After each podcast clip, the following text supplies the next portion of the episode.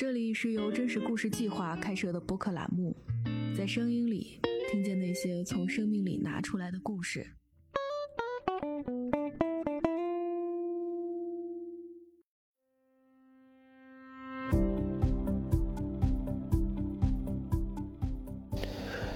一个月以前，TFBOYS 在西安举办了他们的十周年演唱会，但是在路人眼里，这仿佛不是一场演唱会，而是三家粉丝蓄谋已久的一场战争。可以说是 TFBOYS 的出现，让养成系偶像和饭圈文化开始在内地疯狂发展。一个标志性的事件是，二零一四年四月举办的第二届音乐 V 榜年度盛典上，粉丝们通过一系列打榜操作，让 TFBOYS 成功打败了当时正火的韩国男团 SJM，第一次登上了领奖台，获得了直播人气歌手和内地最具人气歌手两个奖项。从此以后，打榜应援做数据，这些来自日韩饭圈的文化，开始成为了内地饭圈的标配操作。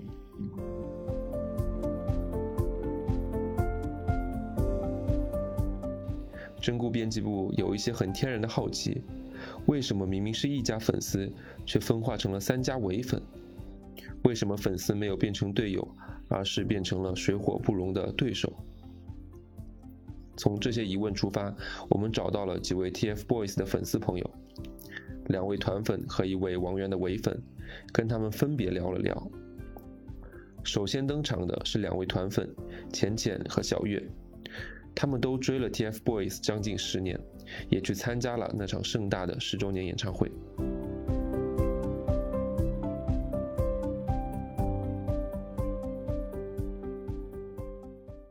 那个我是浅浅，然后我追 TFBOYS 大概有九年，对，然后是一个团粉。啊，我是小月，也是九年的 TFBOYS 团粉。你们了解到的就是有大概有多少人在抢，然后最后只有多少个名额，这个比例你们知道吗？嗯，我看那个大麦上面是说七七百快八百多万人想看，但是最后那个票就大麦官方说只放了三万多张这样子。你现场会很拥挤或者很混乱吗？没有诶，四点多其实那场人不算多的，就是他们那个看台要抢栏杆、挂灯牌的那些比较多。所以你当时去，你有做这些准备吗？什么灯牌呀，或者是一些其他的应援的东西？没有哎，我什么都没带。然后我以为他会有那个统一的场控棒子的，结果一根都没有。我全场就是挥着双手。浅浅的，你你会带一些东西进去吗？因为我是站姐嘛，就带我的相机跟那个长焦进去。然后灯牌其实也没怎么带，因为呃他收的比较严，然后又加上我是本来就要拍土的，可能不太方便。嗯，他现场的话可以允许这些摄影摄像的设备是吗？啊，其实他说的是不允许，而且那个相机和长焦我还是排了好几次安检才就是偷偷带进去的。所以，所以你是呃，就是换了好几次队伍才终于把它弄进去了，是吗？对对，所以我大概到那场的时候已经快七点了，就已经快开始了。其实当时刚开场的前半个小时，就我们在内场拍，他还会就过来收我们那些相机和就，但是后面也都也也都带进去了。那这一次十周年的线下，嗯，你们有见证到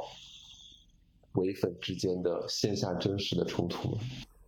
嗯，刷微博的时候有看到，就是不是说打起来了，然后还叫救护车了吗？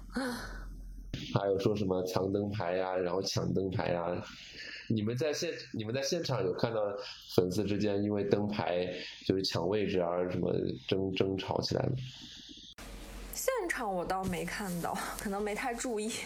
我在那个区，就是舞台正对着的那个区，是一个很关键的兵家之地。然后他们就会就是抢栏杆嘛，就是他们要先把那个栏杆霸占了，才会可以在中途的时候把那个灯牌亮出来，然后绑在那个栏杆上。所以他们的人很早就进场了，然后一直就是坐在那个栏杆附近里守着。然后呢，一旦你是其他属性的人，但凡过去他那个区域，他就会很警惕，包括就是他们什么样都要认属性。我去到，我想就是让他们帮我拍张照，留个纪念嘛。我就说你可以帮我拍张照吗？他的第一句话是你是什么属性的？我当时都被问倒了，我说我是路人。结果然后他才会帮我很不情愿的拍了一张，我都不敢暴露我的属性。就是进去了之后呢，如果你是同一个属性的，你会非常有归属感跟团结感。他们可以姐妹姐妹的叫，可以给你水呀，你差什么，他们有的都会给你。你饿了，给你个巧克力什么的。但是但凡你是跟他不同属性的，就会比较尴尬，有一种莫名的敌意吧。包括他们就是后面他们亮了灯牌。他们会喊对，就是喊自己偶像的名字嘛，他们就会 battle。在我那个区，可能易烊千玺大声了之后，那可能另外王源的粉丝又会在那里更大声，王俊凯的粉丝又更大声。反正我在那里很混乱，坐在那里，你就感觉是一个非常尴尬又不知所措的一个第第四者。对，而且他们是为了应援，甚至他们讲话超大声。呃，我是完全听不到他们的一些采访在讲什么，包括像千玺的声音本来就比较低沉嘛，就是听起来比较困难。然后他发言的时候，他家的粉丝就在我旁边狂叫，然后我根本听不清他在说什么，我就很无奈。我说，我心想我是来听演唱会的，我说我连他说什么都听不清，硬是听到你们在我隔壁尖叫了。你们对这场十周年的音乐会有很期待吗？是等了很久的那种状态吗？嗯，就我而言的话，前几年肯定是很期待，就刚入坑的时候肯定是，就是非常非常期待。我觉得这场演唱会算是我自己的一个梦想，就是不仅是他们的梦想，也是我自己的梦想。然后就是到后面的话，可能就是他们合体越来越少，然后开始自己单打独斗，然后开始自己成立工工作室接接自己的活儿，就是感觉他们分开了之后，可能对这场演唱会就还是。就没有太大的期待，这样子，我是这样的一个心路历程。我其实你作为团粉跟浅浅的心态也是类似的，啊，其实我一直就是既期待又佛系吧。我觉得一方面它算是我整个青春时期的一个承诺，我很期待它的到来，但另一方面确实感觉他们三个又不是很。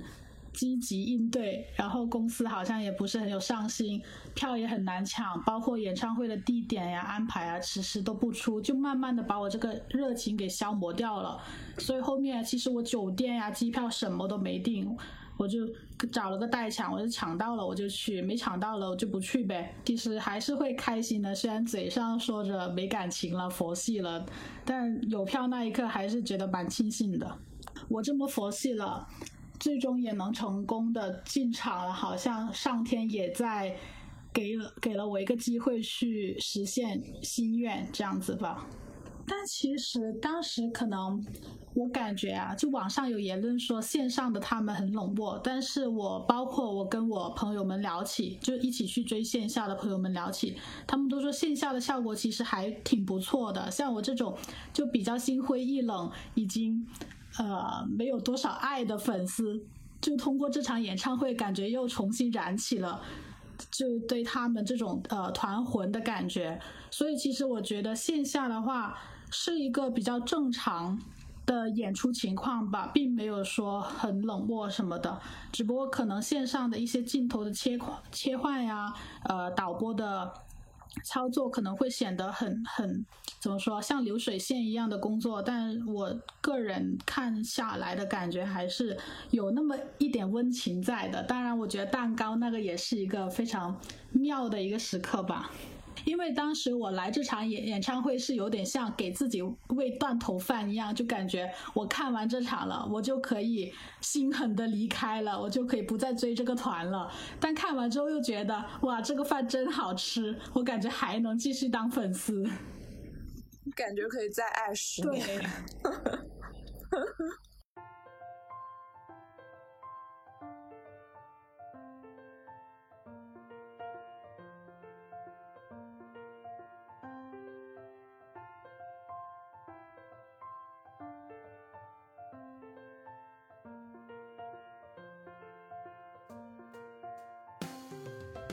还记得怎么接触到他们的吗？给你们的第一印象是什么样的？呃，因为我当时是高中嘛，然后我是。高二，对我当时是高二，就是其实当时马上升高三，然后马上面临高考，心理压力就还是挺大的，然后就有这么一个背景吧，我在一个高考大省，然后就是进应试教育，然后竞争就是很激烈，然后当时就是心理就可能有一些心理问题吧，然后就呃反正诊断出来是轻微轻度抑郁那个样子，然后就是也很难调节，然后当时就是说让我多听轻音乐。然后我就去，呃，当时还是 M P 三，我记得就是，然后就买了个 M P 三，然后当时就随机随到了一首《青春修炼手册》，然后我当时就觉得哇，这个歌就是。就是我，我非常明白它是个口水歌，但是就是很好听。然后我就去看，哎，这是谁唱的？然后一看也不是，因为也不认识，因为当时我们都听什么周杰伦啊，那些林宥嘉，然后林俊杰那些人，然后就是也不认识这几个人。然后说好像是一个什么团体。然后我当时就是韩团还是比较流行的，因为我记得高中班上就很多女生喜欢 X O 当时。然后我就想说，哎，这会会不会是个韩团？然后就去百度了他们，然后就开始一发不可收拾了。其实我感觉我现在回过头去看，觉得我当时眼光还挺好的，因为我现在觉得他们当时真的就三个人又黑又土，然后当时我就觉得他们给我一种很青春活力、很积极向上的感觉，因为其实。我高中那段时间，其实大家都还是就非主流比较多，就是那种什么黑暗、很丧的那种风格。然后其实当时就是我，我是个人不太喜欢那种风格。然后他们就给我就是，嗯，就给我感觉就是很积极、很阳光、很活泼那种，看到他们就开心。当时是这么一个心理。嗯，我也有点，就是当时是看《快乐大本营》，他们做游戏什么的，包括回答主持人呀、自我介绍，就会觉得这三个小孩很活泼开朗，然后当时也长得还挺帅的，虽然有点土，但是五官是没得顶的。所以，呃，我会觉得，包括我过去的整个十年，他们算是我的一个快乐源泉。是比较正能量、积极向上的一个偶像团体吧。就是在当时的我，可能就是很普通的一个初中生，很平凡。那他们当时也是初中生、高，对，初中生、高中生，但是他们会呃年纪小小的，比较自律嘛，因为他们的行程也是比较满，但是他们考的学校也还是不错，成绩不错，呃，包括嗯。就怎么说呢，在同龄人里面他是佼佼者吧，所以当时在我心目中，他们我就会觉得啊，他们真的很厉害，而且，呃，他们特别阳光积极吧，就会很感染到我这种正能量。嗯，对我跟小月的感觉是一样的，因为其实当时就是我同学他们也有追其他的男团，然后就是当时的娱乐生态其实就是，呃，对娱乐娱乐圈对学历也没有什么太大的那个要求，但是他们三个就给我的感觉就是，因为他们三个成绩都很好，因为当时我记得易烊千玺一直是年级第一，然后嗯，重庆最好的呃三所学校，重庆一三八学校，然后王源跟王俊凯就占了其中两所，就让我觉得就是他。他们能够在当好偶像的同时，还兼顾好学习成绩，就是对我来说是一个特别特别大的一个偶像吧。就是要向他们学习。虽然我比他们年纪大，但是感觉就他们给了我这种就是积极向上，而且包括其实他们平时的宣传或者就是发的微博那些。哦，我就感觉他们是那种，就是，呃，不像其他的其他的男明星、女明星，就可能就发发自己的日常，然后他们发的微博都是在写作业，然后当时我就觉得就就就很可爱。然后因为王俊凯当时中考的时候，我就是还有粉丝去他的那个评论区给他划重点，然后当时就是说好多粉丝看了他的评论区，中考也考得特别好，就是感觉大家就影响影响到我们粉丝，就是可以。跟他们一起学习，其实就是对于我们这个年龄阶段来说，一个初中，一个高中，但还是学习最重要。然后他们也做到这一点。感觉他们就是除了是青少年偶像之外，他们还有一个很很大的特点是，他们是一种非常好孩子的一种形象。就他们不仅是一个唱跳歌手，还是一个呃学习成绩好的一个好孩子，就很符合中国的不管是家长还是孩子的这么一个追求。所以他们其实是属于养成系偶像男团，这养成系也是很重点，他们成功的原因之一吧，我觉得。在这里需要给不熟悉的朋友们介绍一下养成系的来源。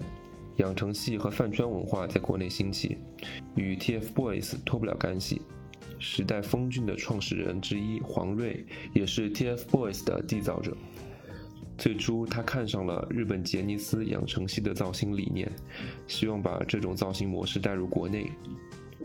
韩国男团以及港台明星在出道时已经是非常成熟而且能力出众的艺人，但养成系则不同，他们强调成长和参与感。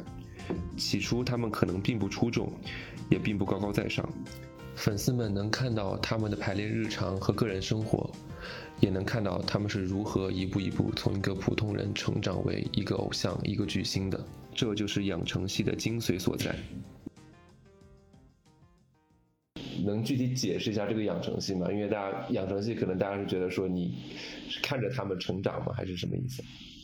就是你会在他身上好像可以带入到那个美，就是更优秀的你自己这样吧。我是个人觉得。呃，陪着他从初中、高中，包括他们后面上大学，呃，感觉我们像两条平行线一起在并行的人，就是既养成了他，我自己也在成长这样子。我们还有站子叫做陪考团，这个陪考团就是一直陪他们考试。他们因为每三个人隔了三年，所以每年。都在中考，都会有人在考试，呃，这个陪考团包括我以前周末也会回去参加，去打卡一些题呀，呃，在评论里，呃，就是可以跟其他小姐妹答疑解惑，所以我觉得是很奇妙的一件事情。追星它贯穿在了我，不仅我的娱乐生活，还贯穿了我的学习生活。就是他要求的，就是他可能一开始不是那么完美，就去包括之前就是最早期一四一五年那些他们拍的 MV，然后那些视频唱的歌，就他们的唱功、跳舞、唱跳各方面，然后可能都不是特别完美，但是就是你会从一四一五一六年，就是感觉到他们每个人就是自己就就是越长越帅了，然后舞蹈跳得越来越齐了，然后歌也唱得越来越好了，就是会。他们是最切实能让我感受到“养成”这两个字的三个人，就是你真的感觉到他们有在一步一步变好，很有成就感。对，非常有成就感。就是他们在变好的时候，你们这些粉丝感觉到，作为支持他们的人也也非常有成就感。呃，对，因为感觉就虽然我们俩可能跟他们的。就是年龄没有差很大，就可能小月还比他们小一点，但是，但是我个人感觉，我就真的把他们当自己的孩子在养。就是我对我自己的孩子是怎么希望的，就是我希望你哪哪哪方面好，哪哪方面加强，然后包括你每次舞台的时候，我都会看啊，你这方面不行，但是你那方面又很好，就是我每次都是以这个视角来看，而不是纯就是说，哎呀，好帅好帅，他们好帅好帅那种。审视的眼光，就像妈妈看孩子那种眼光看他们，就是也会给他们提意见，说你们这个舞就是这次没跳很齐，是不是状态不好啊？那种，当时就就是会会在微博上面这样说。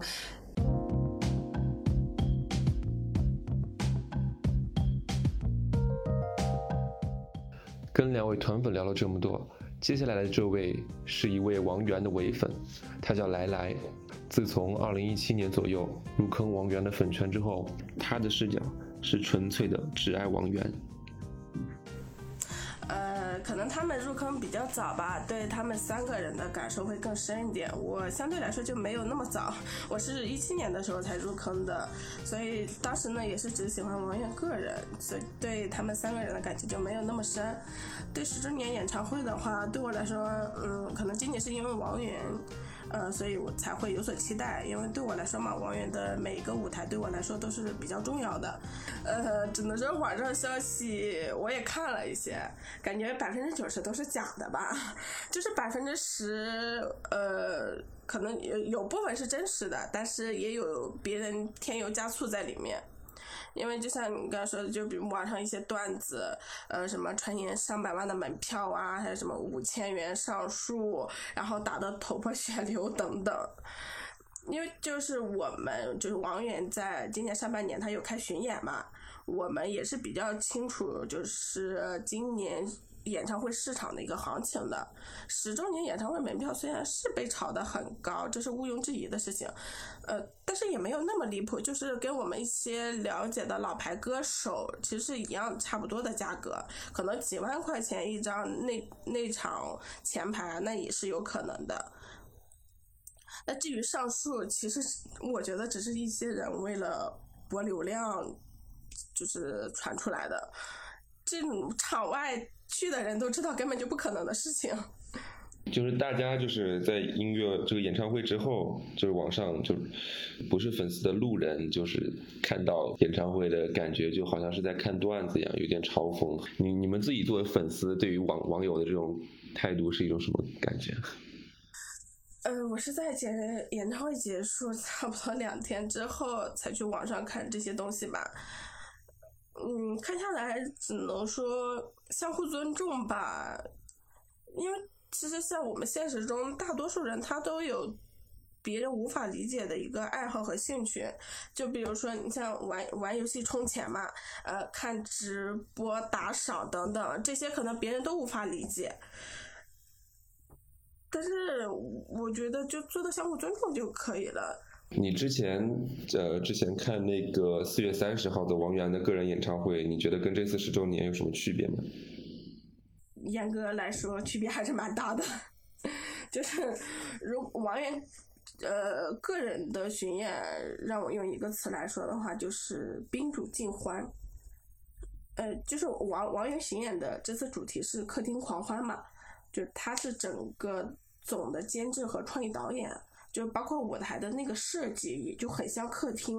他在巡演的时候呢，也说他是呃这个客厅的主人，然后我们是他邀请来的朋友宾客。就是我觉得最最最重要的一个，就是在舞台上，呃，就是那一位王源就一直在进步，然后他努力呈现最好的一个状态给我们。我觉得这就是一场视听盛宴吧。然后十周年演唱会的话，就是，呃，形容就是去一次之后就不想再去第二次的那种。然后王源个人的演唱会的话，就是每一场都想去，这样。为什么十周年呢？去了一次就不想去第二次？因为。累啊，巡演就是十周年演唱会，吴亦凡他要准备很多东西嘛，提前很久做一些不太愿意准备的东西，就觉得很累，并不是那么的享受。个人演唱会什么都不需要准备，你只需要把自己就是打扮的美美的去就行了。他都知道，因为他这是个人的嘛，那来到他的场地的人肯定都是他的粉丝，呃，我们不需要再去证明说我们是为他而来，因为。本身我们来到这里，就说明了我们是因为他而来的。哦，我说现场他其实是有准备那些荧光棒进行中控的，所以粉丝是不会再另外带东西的，就享受就好。所以就是十周年的演唱会，你们带灯牌其实是因为别家在，所以你们是要做这个灯牌来显示你们的存在。呃，我们带灯牌的话，更多是想要让他知道，现场是有很多人是因为他而来的，是在支持他的，就很简单。你刚刚说就是提前准备灯牌这个东西是很复杂吗？还是说有什么比较困难的地方？因为因为我理解可能就是买一下或者定做一下就可以了。呃，没有没有。就是这种，就是你的意思，这种还是非常简单的。你像我们如果准备灯牌的话，我们要提前很久去准备的。当然，这种的话也不仅仅是我们个人就是准备啊，就包括整个粉丝团体。就这样吧，就是在灯牌方面，我们要付出很多的人力、物力、财力的。就我提前去给灯牌做设计，因为肯定要一次次更改，就是改整体的一个方案。然后是什么样的款式最合适，再到最终的定稿，光这个东西就足够我们花几个月的时间了。然后再到灯牌，就是最后制效果，所有都达到我们想要的那个程度，再到后来的那个宣传、号召、售卖，等等。就是因为今年十周年演唱会其实官宣的是非常晚的，我们一开始也不确定有没有。像六周年的时候，我们是一开始确定就有的，是提前半年在准备的。同样是来自日韩饭圈的规则，被粉丝们带进了内娱，并形成了独属于这里的新生态。可能在路人眼里，饭圈行为大部分是无法理解、招人厌恶的。但是在粉丝的心中，他们的的确确在为偶像争取更多的资源和商业价值。知乎上有一位王源的粉丝曾经这样说过：“我们做的每一件事情都是经过深思熟虑的，是经过数字统计后再定下的方案。外人说我们是脑残粉，我们不在乎；路人也不会因为粉丝投了几块 LED 就被圈粉，只有业内人士才会去深究。”他们决定了王源的资源和曝光度。我们的目标是投资商，是业内人士，是要做到现象级。和我聊天的这几位粉丝，他们都很清楚这套规则存在弊端，但他们也无力去改变这一规则，要么顺应，要么远离。呃，其实我说实话，我觉得在二零一五年、一六年之前的那些打榜，就像二零一四年四幺五那个，其实我们真的就是没有想到能够通过自己的努力把他们送上更大的舞台。然后从那个之后的一些打榜，其实。就是我们我们自己都觉得水分比较多，那那其实就没有太大的必要。然后到现在的一些打榜，可能就是我我可能现在还在追星，但是我不会再去参与四幺五那样的打榜了。你是从什么时候开始就慢慢不做数据这些？大概是一六年、一七年我就不会再做了，因为当时其实自己也比较忙，然后后面其实也经历了几次就是不太开心的打榜经历吧。因为其实到了一六年，就是 TFBOYS 已经很红了，当时呃就是我们的粉丝以战斗力强著称，所以一般没有我们打不下来的榜。但是当时就有一些就可能内定啊或者水分比较多的那种，我我就不太会再再去在意那些事情了。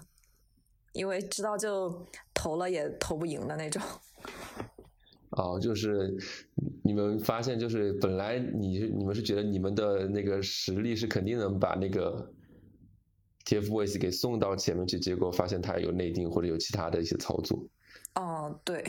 我记得就是印象特别深刻的一次，就是某个音乐它的一个打榜，然后我记得当时我参与的那个团那个团站子是，呃，差不多花了快三十多万，因为当时三十多万已经算一个很大的数据了，然后最后还是没有拿到第一。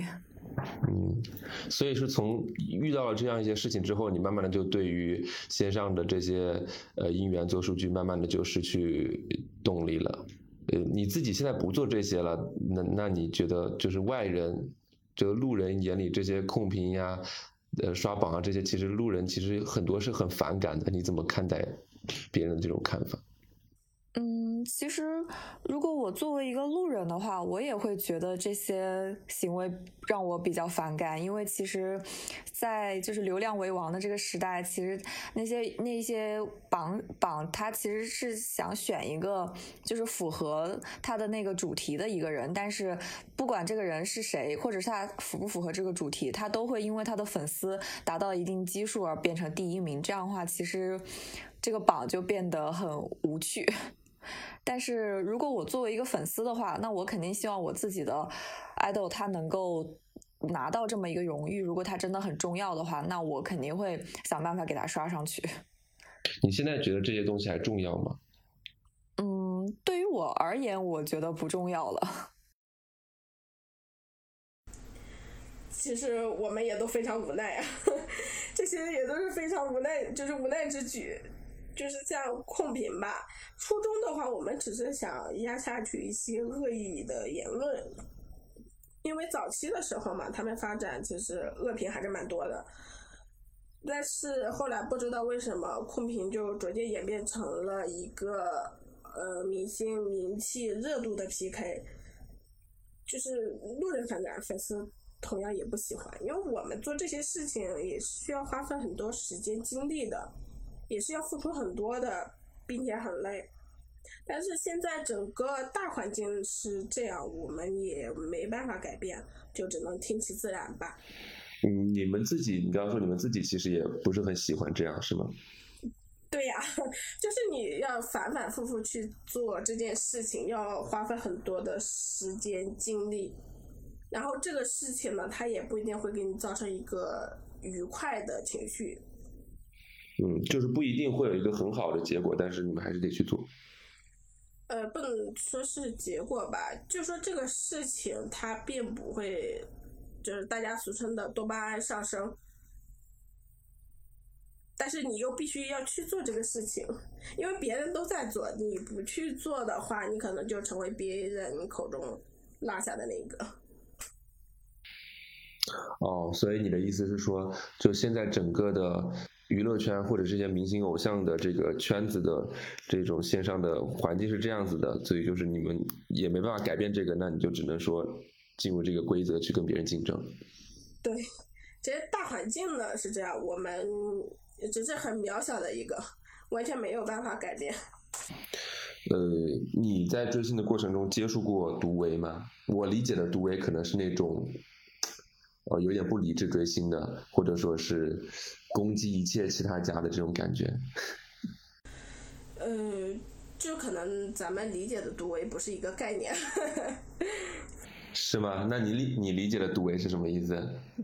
呃，在饭圈理解的独唯呢，就是说只喜欢自己家的爱豆，然后不喜欢其他任何人，甚至可能说有一点讨厌的，但不会去做那么那些无脑的行为，就是说主动去攻击啊之类的这种，对，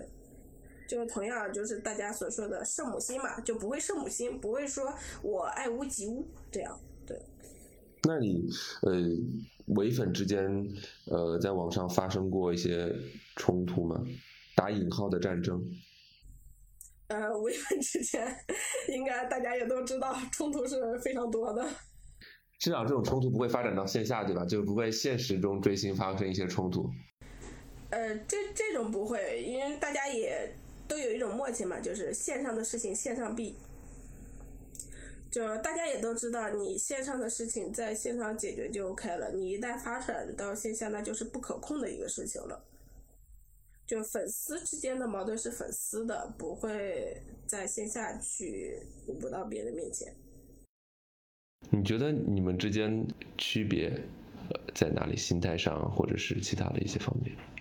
嗯，我觉得对于。唯粉而言，他们就是只会在乎他们喜欢的那个人，所以他们喜欢那个人，不管发生什么，就是很很细细节的，比如说眼神的一个变化，或者是拿话筒的一个呃姿势，他们都会去考究很久。但是作为一个团粉的话，他看的是三个人，他就会就是考更多的考虑三个人之间的关系，然后三个人之间一些小互动，所以就是看人的方式不同吧。像唯粉他们可能就会比较在意他们呃。他们喜欢的那个人是不是有足够的镜头时长？是不是歌词是不是一样的？是不是跟另外两个是一样的？如果是比另外两个少的话，那就要去找公司吵架，就凭什么给我们少一句词啊那种？但是团粉的话就不会太在意这些。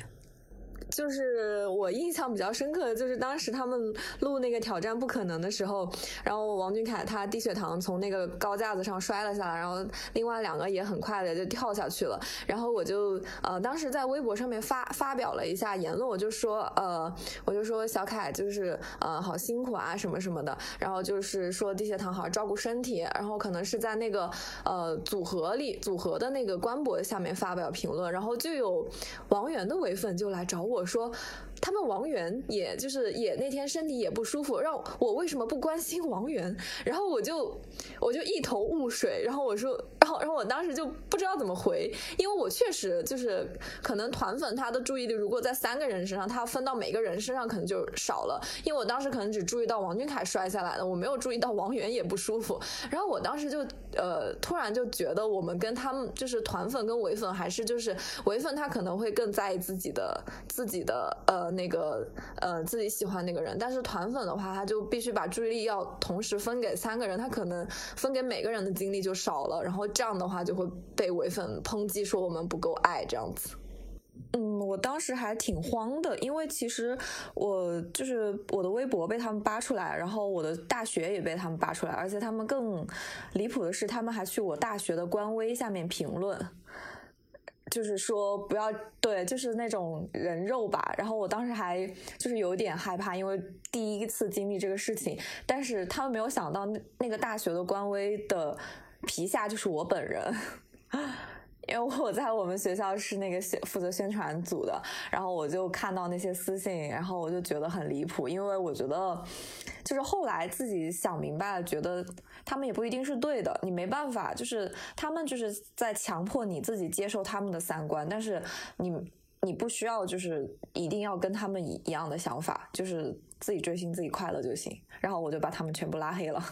所以其实这个事情当时的影响没有扩展到很大。嗯，对，对于我来说还还就没有到那种，呃，路上就是见到我打我一拳那种。嗯，就是也没有说影响到更多层，比如说到学校同学或者老师之间，影响到这个层面也没有。同学他们可能会看到，然后会可能会告诉我，但是我的同学基本上也都是站在我这边的，因为觉得很无语。这些伪粉是不是放大了他们三个人之间的竞争关系啊？对，对他们觉得就是除了他们喜欢的那个人，娱乐圈所有的人跟他们喜欢那个人都是竞争关系。那你自己看到的就是这样的粉丝伪粉是多数吗？还是说像你一样这样比较平和的团粉和伪粉比较多？呃，这个也要分线上跟线下，因为毕竟线上的唯粉，我不敢肯定百分之百，但是百分之九十九都是非常偏激的。但是，一到一旦到了线下，大家都会非常和气。唯粉之间能够和平共处吗？你觉得？嗯，哦，我说的这个唯粉可能就是指帝国三这个三家，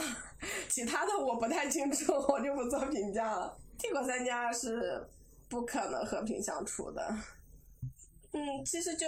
举个例子，就如果三个人他是一个利益共同体的时候，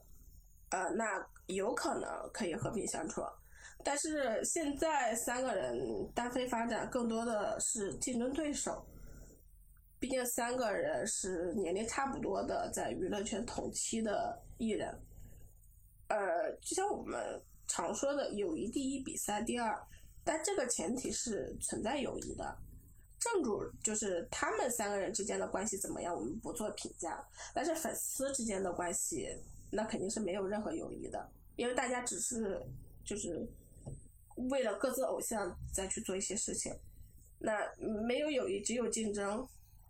自然不可能说和平相处了。你就你自己观察来说，就是你们粉丝追星，你们粉丝。群体和他们偶像之间其实是没有一个直接的利益关系的，不能说是利益关系吧，就只能说就是在王源跟王源，就是跟粉丝的，就比如说是王源跟粉丝的关系上，就用嗯王源的话说，就彼此是对方非常遥远的一个朋友。那我觉得在这段关系中，大家就是互相理解，然后信任、支持，就共同进步。并且大家都能从中获得自己想要的东西，就像粉丝想获得一些情绪价值，然后王源也能从粉丝这里获得一些情绪价值。哦，我觉得这就是最好的一种关系了。如果说利益关系，可能就太现实了。因为追追星相对来说是比较纯粹的。嗯，你觉得偶像或者说 TFBOYS 有多大程度上依赖你们这些粉丝？我是觉得 TFBOYS 走到十年，走到现在，在这十年内，他们应该有九年或者有八年的时间都是在依赖粉丝的。这种依赖是，呃，怎么体现或者怎么解释？这种依赖，其实他们自己每个采访，他们自己也都有说过。就像王源说，他说他觉得他自己现在还不够，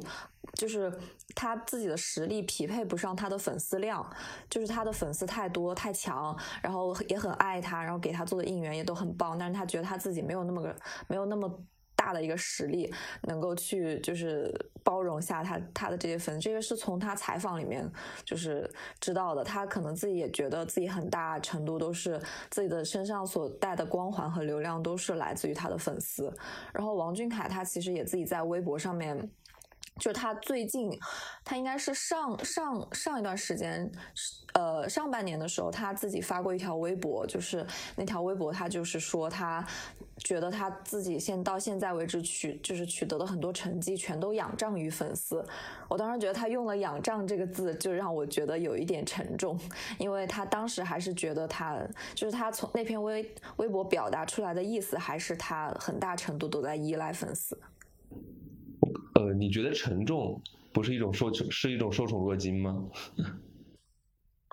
嗯，有一种意外的感觉吧，因为其实我们我们其实都知道，他们就是粉丝粉丝给捧起来的。就是其实你说客观来讲，他们当时出道的时候，就是也就是按照现在的标准的话，也不如那些呃偶像团体，像呃一些一些比较厉害的偶像团体，唱跳 rap 俱佳的那种。他们当时也没有就是达到那个实力，然后基本上就都是粉丝给他们一票一票打榜。投出来的，所以他们也很清楚，就是可能是外界给他们加注的这些光环、这些荣誉、这些欢呼，有是有一点那个呃虚的感觉的。嗯，对我当时就是觉得前几年，哦，我可以很。理直气壮的说，确实他们就是呃依赖粉丝，但是后面几年，我觉得其实他们每个人都是就是路走得很开，就是他们已经在某一些领域取得了一定的成就，而且还就是成就也不小，而且粉丝粘性也很高，但是他们就是还会再说就是仰仗粉丝这种话，其实让我挺意外的。你觉得你们是一个互相依赖的关系吗？就是粉丝跟明星之间？嗯互相依赖吧，呃，王源依不依赖我们我不知道，反正我是蛮依赖他的。你觉得你们在帮助偶像变得更好吗？嗯，就像你刚才说的是，偶像在也在帮助我们变得更好吗？就与其说是我们在帮助他变得更好，或者是他在帮助我们变得更好，那不如说是我们一起在进步。就嗯，王源就是我觉得让王源。就是现在变得更优秀的是他本人，就师傅领进门，修行在个人。如果说偶像 就是王源本人都没有，就如果说王源本人都没有这种觉悟的话，那粉丝给予再多的帮助也是无用的。那包括王源这种他正面的、积极向上的一种态度，这种事业心，那也会让粉丝觉得啊，我也要有事业心，我也想变得更好。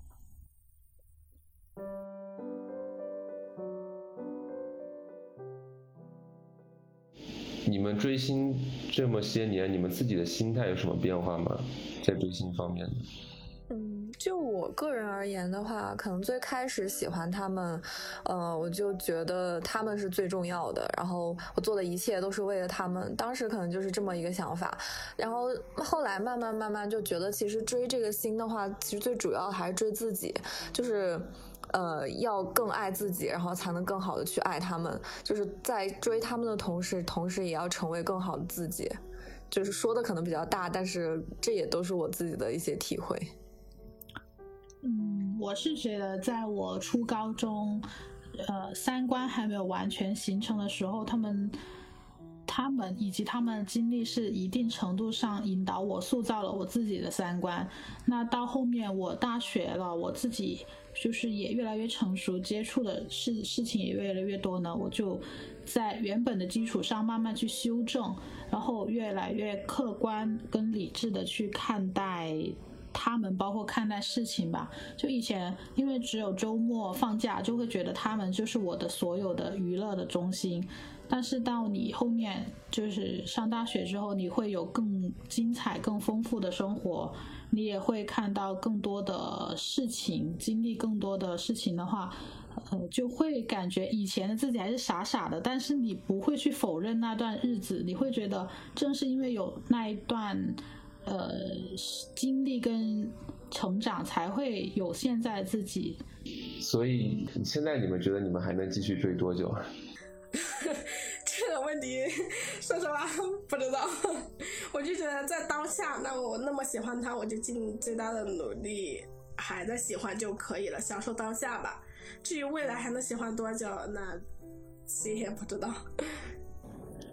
我感觉要看他们的反馈吧。其实当团粉这几年还是挺累的，感觉好像是单箭头。那十周年偶尔出现了双箭头，就要看后续他们